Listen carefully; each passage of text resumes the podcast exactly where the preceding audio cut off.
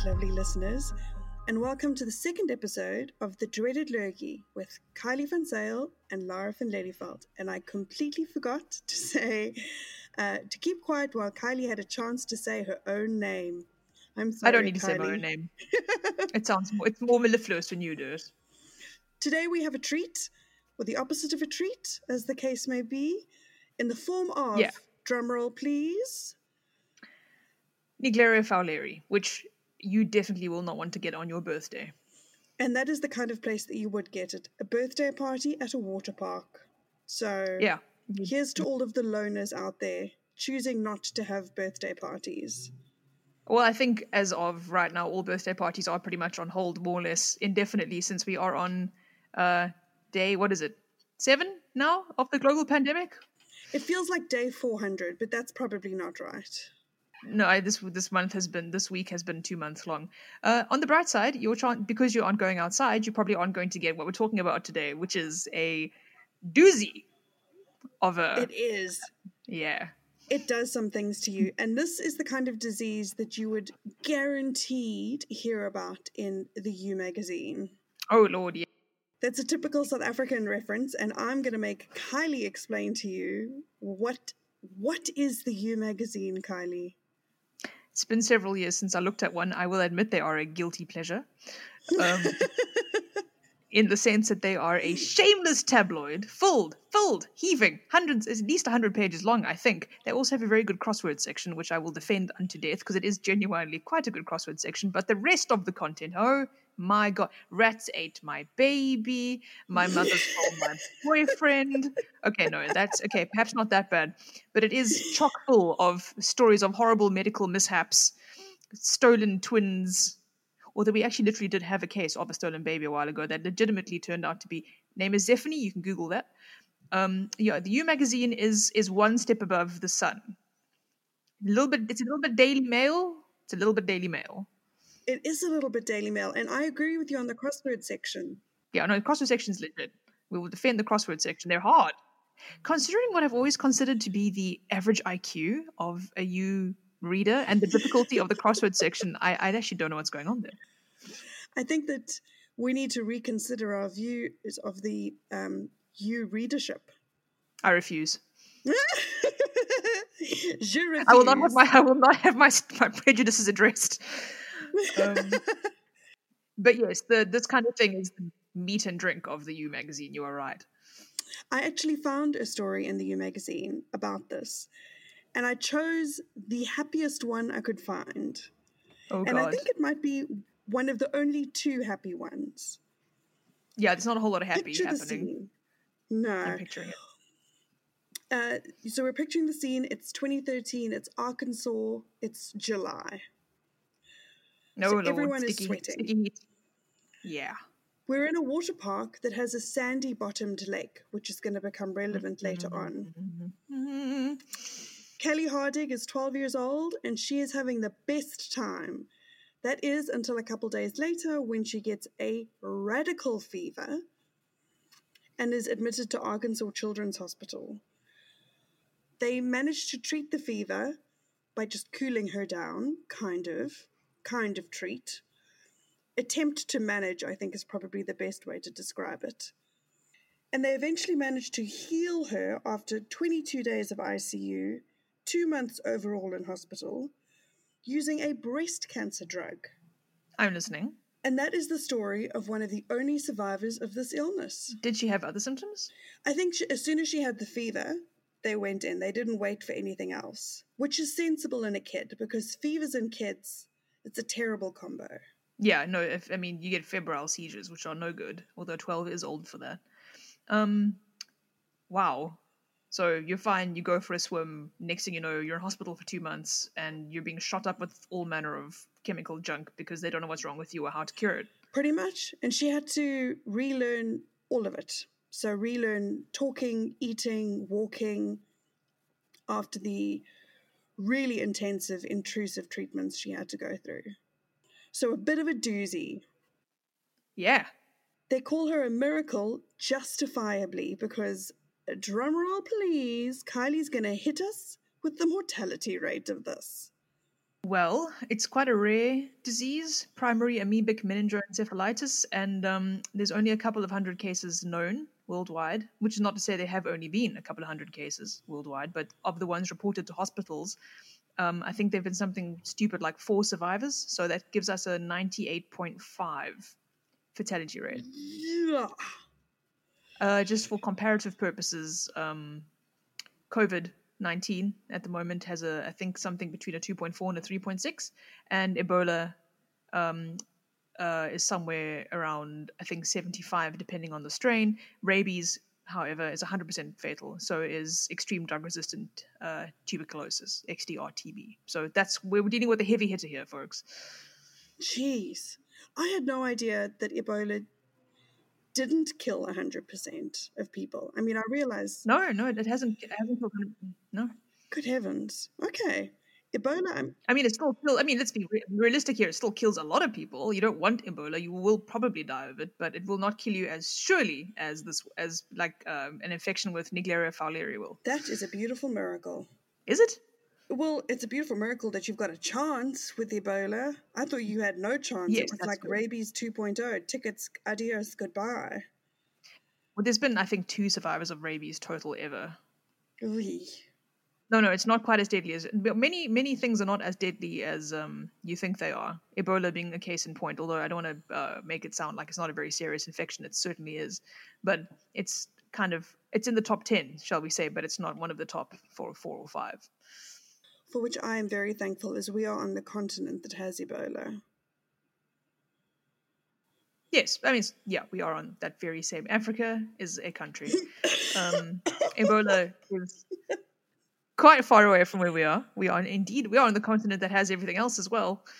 We have, um, I think, I think uh, Lassa fever, Marburg virus, all sorts of interesting things. Um, but fortunately, not Naegleria fowleri, No. as far as we know. Thank heavens. None So that you we know. said earlier that it's tough to get, and I have good news for you, Kylie. You would have to put in a concerted amount of effort to get it. Allow me to demonstrate. Yes. Remember that sandy bottomed lake from earlier? That is the beautiful home, the sediment. Oh my god, this little amoeba, Naegleria fowleri, loves a sediment. Because all it does is it engulfs the bacteria that it can find and eats them. Delicious. Brunch, lunch, dinner, all of it.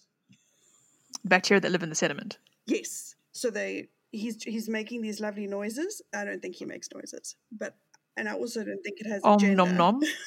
but I'm imagining We don't know what amoeba do in their private lives. exactly. I mean, it's 2020. Anything is possible.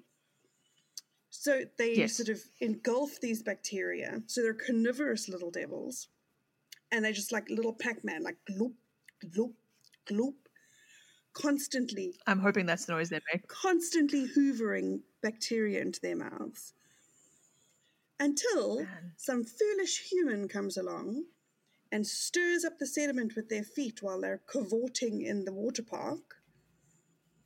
Little amoeba, dislodged from its home, finds itself in the water, general, like water brackets general, rather than its sediment home. From there, the cavorting child usually manages to get water up its nose. And not just like a Mhm. delicate up its nose, like way up there, like way up there where it burns and you think you might cry. We have all been that kid. I mean, I've been that adult. The number of times I get sea- Yeah, well, you persist in swimming. seawater in particular, I find is a very bracing experience for the nasal cavities. yes, every crevice is outlined in burning, burning, which is why I don't swim. Let's call this number 42 on the list of reasons I don't swim. I can swim, I won't swim. Understandable. I am beginning to support your views almost entirely. Dear listener, Laura earlier this week had a moment of horror when she was. We both suffer from chronic sinusitis. Um, and Laura, in particular, has lived uh, at the moment, lives near an area that's had a fire and um, had to uh, rinse out your nose with a neti pot. And you had a, mo- had a moment of a bit of a crisis of confidence there. Oh my god, I did. Oh my god, I did. Because while its natural home, this little amoeba, is in the water, other ways of getting it, just a hose pipe lying in the sun, anywhere warm and stagnant where it just wants to have a little moment. But the typical way to get it is through your nose because you were playing in somewhere where the water hadn't been fully chlorinated. Yes. And once it's there, it finds your olfactory nerve. How it does that, I don't know, but it does it. It follows it through the cribriform plate Mm-hmm. of some kind of spongy bone that's in your nose that blows my mind that it's spongy. The- Why would a bone Do you mean the spongy? ethmoid bone, possibly? Yes, I do. I do need the ethmoid bone. Apologies. I Yes. fixated on spongy and forgot everything else. I'm looking at a diagram of a skull right now. From there, it gets into your olfactory bulbs, which is, Mhm. oh, I, I mean, there's no way to say this, folks. It's part of your brain. And then it does to your right behind your eyes. it does to your poor neurons what it does to those bacteria. It eats them. Well, maybe it doesn't eat them, but it does something gross to them. I think it eats them. Oh God, it does eat them. I was hoping I was wrong. No, you're right. It eats them. It eats them. It wants to eat bac- It wants to eat bacteria, but there aren't any, so it eats what's there, which is your brain. Oh God. Yeah. So that is that is some mind blowing stuff. Kylie, I don't know if you have any uh, fun facts for us about amoebas. I have many fun facts about amoebas. I can play a, a jazzy backing track to If you could play a jazzy backing track, because I, I was my little mind. I I last did biology in high school, and I was one of the um stay out of the window unless we're doing an experiment sorts, because I sat right at the back with like the school dropout. wasn't actually a dropout, but he was a school alt. We we would now recognize him as an indie kid, but at the time he was just the loser, didn't play rugby. I sat at the back of the class with him, and we didn't get a great deal of work done because we were busy reading fantasy novels. I would still like to point out that I finished high school with a strong B average. Um, congratulations. in biology. But I don't remember very much about amoeba, if indeed we even did amoeba, and I'm pretty sure we did. I just wasn't paying attention. So when I rediscovered uh, Naegleria fowleri and its larger family, I was extremely, extremely what the one might call gobsmacked by the secret lives of amoebas. Buckle up, folks. So, yeah. Here's a word I hadn't heard since I was 14. Eukaryote. I'm not even sure I'm saying it properly. So, what basically what a eukaryote is is an organism um, whose cells have a nucleus which is enclosed in a membrane, right? Okay. So, an amoeba is a eukaryote and it feeds on bacteria. Now, bacteria do not, in fact, have a membrane enclosed um, uh, bits. I forget what all the various bits are called, and they are prokaryotes. I want to say organelle, but I might be making that up. Organelle Um, definitely is somewhere in there in a cell, but God knows what it does. I have no idea. dear listener, we are both social scientists. Um, Yes. Right. So, and there are four, and uh, basically, amoeba um, are little single-celled organisms. I like to call them animals, but I don't know if they are animals. I'm sure a biologist will correct us quite rudely at some point, possibly politely. Uh, Most of the biologists I know are lovely people. And these amoebas move using little pseudopods, which are little extrusions of cytoplasm, which is the kind of gunky stuff inside a cell, like the. If you sort of imagine a sort of The goo stuff. yeah, right. Which and these little pseudopods can grip and they can propel the amoeba around. They sort of move. I want to say hydraulics, but I'm not sure if that's entirely correct. Anyway, so the back of the amoeba, amoeba contracts as the front sort of goes forward, like a very, if you think about it, like a very blobby kind of inchworm type thing. Oh, that makes Um, it sound much cuter than it is. Most amoeba, most amoeba are not a problem. They hang out in soil, and they're everywhere. They hang out in soil, they hang out in water. Mostly, they don't cause humans problems. And even um, fowleri, if you swallow it, will not cause you any problems at all. Your gastric acids will zap it. Some amoeba, of course, if you swallow them, you do get sick. For example, Entamoeba histolytica, which causes amoebic dysentery, which is a bit of a problem for travelers um, in various uh, developing countries where the water maybe isn't that purified. Um, or if you are a psychopath and swim in your contact lenses in fresh water, you could get another amoeba, um, an acanthamoeba infection, which is called acanthamoebic keratitis, which is at best itchy and uncomfortable, and at worst can like make your eyeballs turn to goo and blind you. Jesus. So, yeah, no, it's not great. I have been practicing increasingly rigorous contact lens hygiene since learning that, and so should all of you.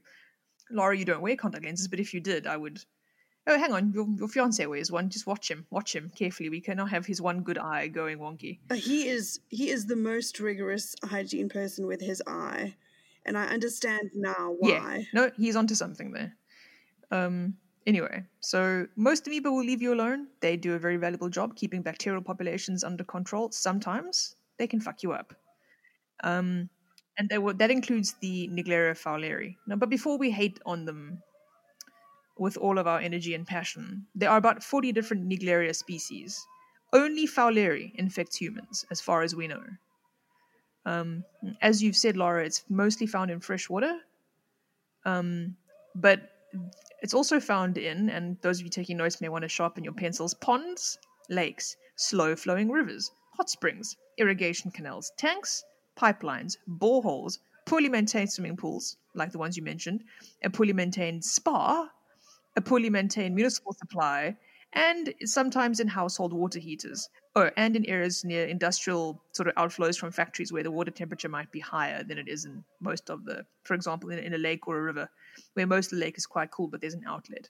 That is a plethora of places. They're very adaptable. They are tough little buggers. Um, I really admire amoeba. We don't really stand a chance. Well, I'm surprised that more of us don't get sick, to be honest. But most, like like I said, most amoeba will leave you alone. They don't want you dead. They have no animosity towards humankind. They're just there. It's bad luck. Most of these are just bad luck. Sometimes it's bad planning. yes, um, chlorine, everyone. Chlorine. Chlorinate your water. Chlorine is your friend. Yeah, where you where you never ever find this is in salt water, in cold water, and in chlorinated water. Brilliant. Those are my three favorite habitats. Yeah, you're all about the freezing cold sea. Very bracing. Love it. Very bracing. We'll never yep. swim in warm water again. Happily, where we live, the water temperature seldom exceeds, I don't know, it's freezing. I'm not sure what the official temperature is, but to me, it's like one step above solid ice. I think it's about 18 degrees, 19 degrees on a good day. Okay, we're we're we're a good. Okay, you're a good seven or eight degrees in the clear then, because Naegleria likes water temperatures of between 25 and 40 degrees Celsius. So imagine if you have one in a hose pipe and your hose pipe is lying in the sun on your lawn, which when we were kids we used to let it lie in the sun, and then you have a nice warm spray, right? Yes. Don't do that in some parts of the world, not safe. Because the Naegleria sits in that nice little hot hose pipe and it replicates like mad. It's sexy. And then you get it, and you spray it all over your slippers. Mm, I don't exactly, actually, I don't know how Naegleria reproduce. Their version of sexy time, then. I think they split. Don't amoeba split? I couldn't even begin to tell you, but I feel like what they're doing is sexy. Possibly. I mean, pop, I mean, not, not what not what I would call it, no, but I mean, for for amoebas, let's just let's just dub in a small little a small little 70s soundtrack there. and We all know which one I mean. Bow, chicka, wow, wow. Um, like that? That one, yeah. So you end up with a whole bunch, and then you sprinkle this water over, say, a slippery slide, or you fill a above ground pool with it, and you frolic. And uh, yeah, if you're unlucky, it gets up your nose, And then it gets into your brain and, and then things it. become, yeah, which is really quite a depressing way to go. Yeah. Just can we talk about the symptoms of what might happen? Yes.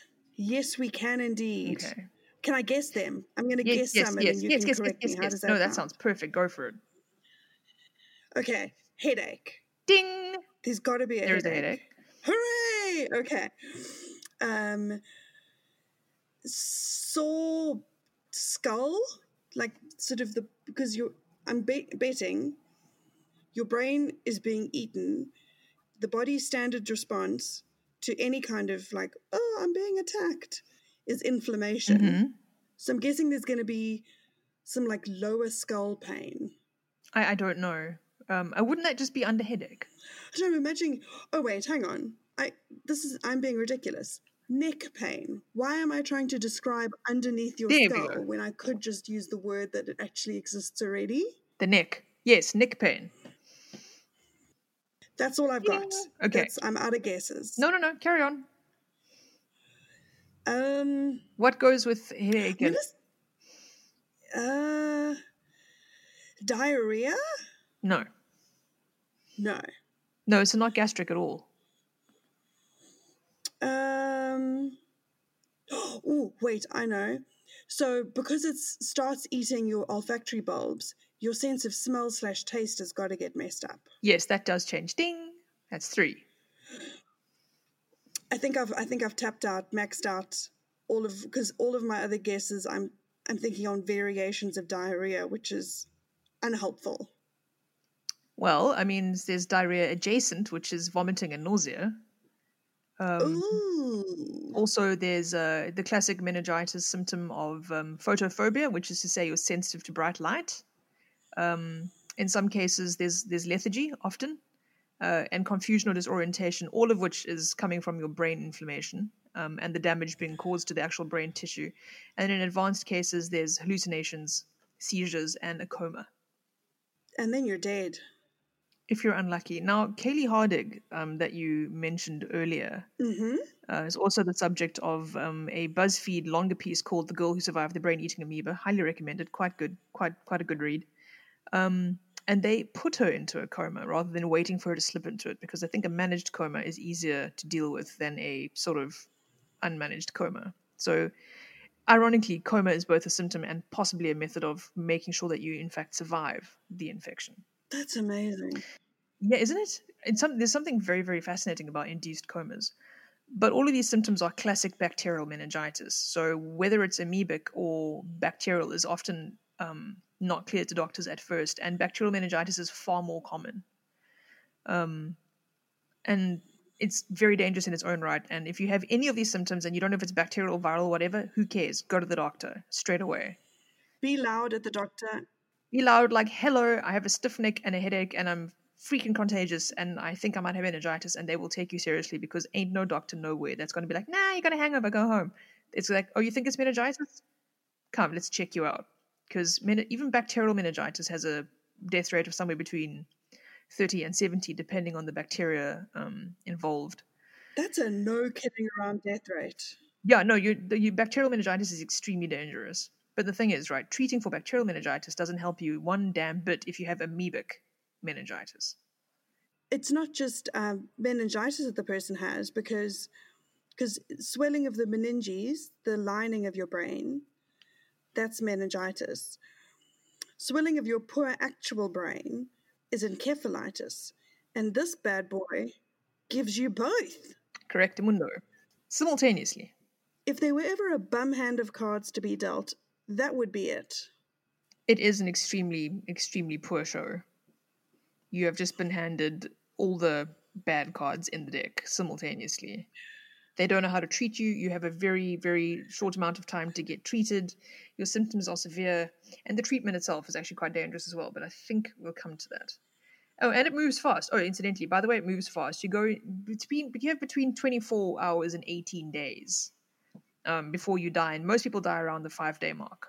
Um, and that's about as long as it takes you to get diagnosed with amoebic um, meningoencephalitis. And if you're unlucky, the treatment uh, probably takes quite a long time to arrive as well. Um, and that is, it's really not good. Like this is this is not kidding around. This particular infection. So tell me more about the treatment then. So let's assume by some gorgeous miracle, I'm diagnosed within the first 24 hours, perhaps like Kali Hardig was. I get treatment. Induced coma, okay. What else are they going to be doing to me? Um, well, the thing is, right, so induced coma is probably your first step. And they also cool the body down because a high fever in its own does damage to your cells. Um, your body's not designed to have a very high fever for a very long time. Uh, it's kind of necessary. A fever is a necessary evil. It's it's the effect your immune system fighting things is what gives you a fever. So it's unavoidable, but also your body's just not designed for it. So fever itself does damage. So they put you in a coma and they cool you down. Um, and the bad news is is that there's not much research being done on treatments for primary amoebic meningoencephalitis because not that many people get it. It's a very rare disease. Um, previously, the main treatment uh, was a antifungal called amphotericin B, um, which has really quite severe side effects on its own. Um, other drugs that have been used are miconazole, rifampin, rifampicin, and or fluconazole. Um, mostly amphotericin B is your go-to, though. It's also one of the more common ones, so hospitals are quite likely to have it. They probably also have rifampicin or rifampin, depending where you are in the world. Thing is, all of these medications battle to cross the blood-brain barrier. there is some research being done, I believe, that's investigating delivering medication sort of through the cribriform bone, so delivering it to the site of infection, which is where most of the bacteria, uh, most of the amoeba are going to be. That does involve punching through bone into the brain, though, so that's a little bit tricky, and they want to make sure they get it right before just going in willy nilly. Yes, um, please do before you punch needles into my brain. Do a double check. Yeah. Yeah. I think if your if your chances are you're definitely going to die of amoebic encephalitis, or you might die if they get it wrong. I think you're by then your family is be like, you know what, just do what you need to do. Yeah, just go for it. Have a go. Amphotericin B has been sort of effective in some cases. They don't know exactly why. Sometimes the people get diagnosed early, or if they're just stronger, or if they have some sort of just. Sometimes it's hard to explain why somebody, why one person survives a treatment, another person doesn't. Like I said, this is rare. There's not all that much data coming in. Um, another drug that started showing uh, promise is miltefosine, which is a um, developed as a cancer drug, and it's usually used to treat um, leishmaniasis in the developing world, and that is a that's a parasitical infection.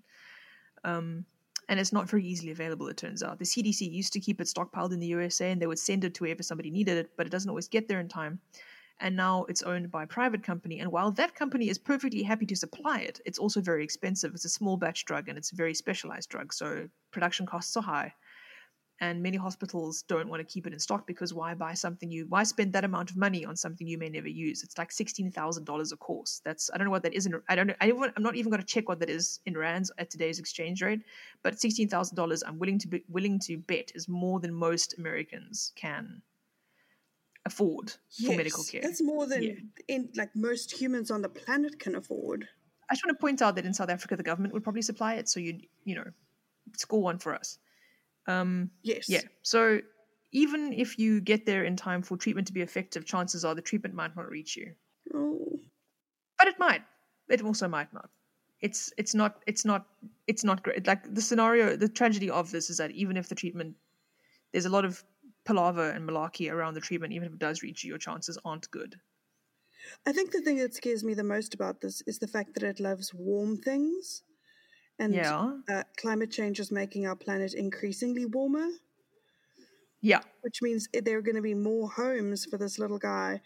I mean, not malevolent in its own right, but it is going to eat my brain if I get it up my nose. Yes. And I'm sad that it's spreading. And it's spreading primarily in countries where we do not have great medical infrastructure and where the drug probably where the treatment will be even harder to access we have a double tragedy here oh god it's getting into um, more and more places for example uh, uh, pakistan is seeing more cases and in the usa where uh, most of the well documented cases come from it used to be found primarily in texas louisiana um, mississippi like warmer southern states but more recently it's been found in Minnesota, which is I've never been there, but I'm assuming it's fairly cold. My knowledge of Minnesota comes from Rose and the Golden Girls, which I'm assuming is not really realistic.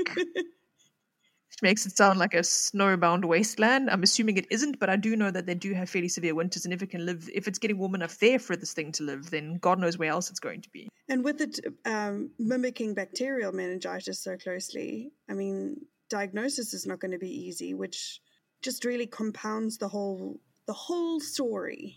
Precisely. If you're not looking for this, you're not going. You probably won't find it in time. There's also a theory. Um, some researchers out in Pakistan figured out that the cases they were seeing were coming through a private a, a hospital used mostly by elites, and if they were seeing a lot of cases there, they were like, "What is happening in rural areas where people don't even go to hospital; they just die at home?" It's not a good plan. Like, it's not. It's not good. It's in like I said, if you swallow it, it's fine. If you if you have to, if you end up farming, if you're in a rice paddy, if you're in a a shallow dam, if you are living in a crowded city with no swimming pools or air conditioning or anything, and there's a power outage and it's just like 35 degrees, 37 degrees, 40 degrees, and you've got nowhere to swim, you're going to go and swim in what's available. And if that's shallow, stagnant water with amoebas in it, your chances of contracting this increase. Oh. Let, for the next episode, let's do something with a 1% mortality rate. Okay. Just to keep me going. All right. or or really anything that isn't 98%. I'll take anything under 98. Anything under 98. I think we can probably arrange something under 98. Um, but yeah. And we're, we're really going to have to uh, ramp up my internal emotional reserves should we ever decide to tackle rabies. Rabies is one of the few diseases that actually frightens me.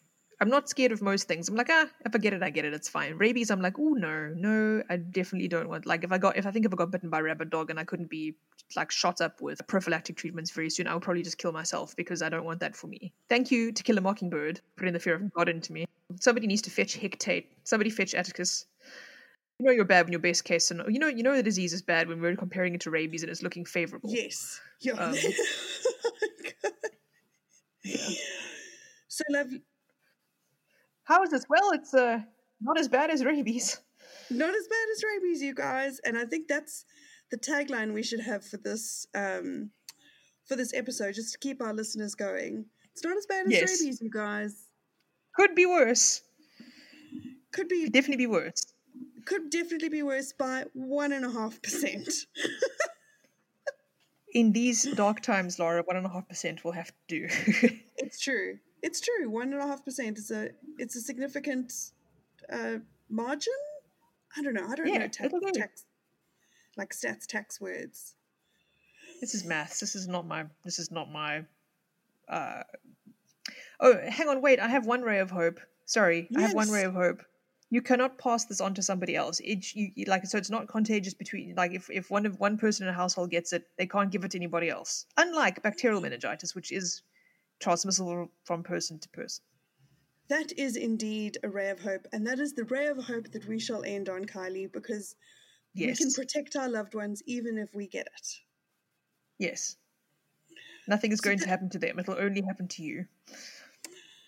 So thank you so much, listeners, for joining us for 33 minutes or 32 minutes or however long we this ends up being once we've edited it of Naegleria fowleri. The brain eating amoeba. We hope that you we hope that you um dream good dreams and live a long happy life. Remember even to wash your knowledge. hands. yes, wash your hands, don't get water up your nose. There you go. And with that, Rules for life. rules for life. Wash your hands is always a good rule for life. Stay True safe. story. Stay safe and stay healthy. And that's uh, the Dreaded Lurgy episode two. Signing out. Laura, any last words? And we're over. We're good. Good night.